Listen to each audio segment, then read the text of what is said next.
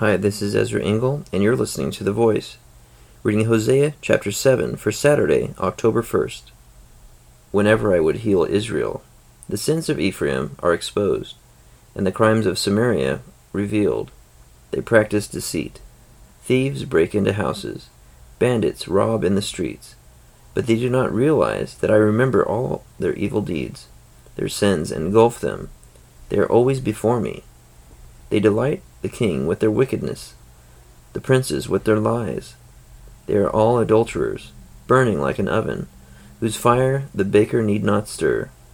From the kneading of the dough till it rises, on the day of the festival of our king, the princes become inflamed with wine, and he joins hands with the mockers. Their hearts are like an oven. They approach him with intrigue. Their passion smolders all night. In the morning it blazes like a flaming fire. All of them are hot as an oven. They devour their rulers. All their kings fall, and none of them calls on me. Ephraim mixes with the nations. Ephraim is a flat cake not turned over. Foreigners sap his strength, but he does not realize it. His hair is sprinkled with gray, but he does not notice. Israel's arrogance testifies against him.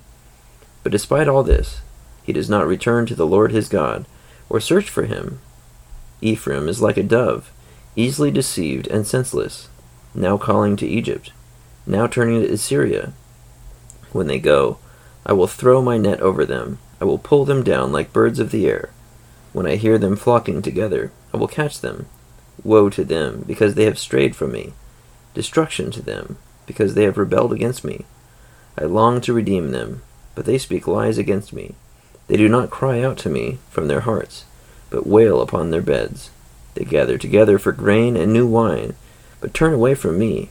I train them and strengthen them, but they plot evil against me. They do not turn to the Most High. They are like a faulty bow. Their leaders will fall by the sword because of their insolent words. For this they will be ridiculed in the land of Egypt. Hosea chapter 7. So Ephraim and Samaria are being called out for their sins and their crimes. They're so wicked that they don't realize that God remembers all of their sins, all of their evil deeds, and they're always before Him. He sees it all. And so they will experience destruction and dishonor. Thank you for listening to The Voice.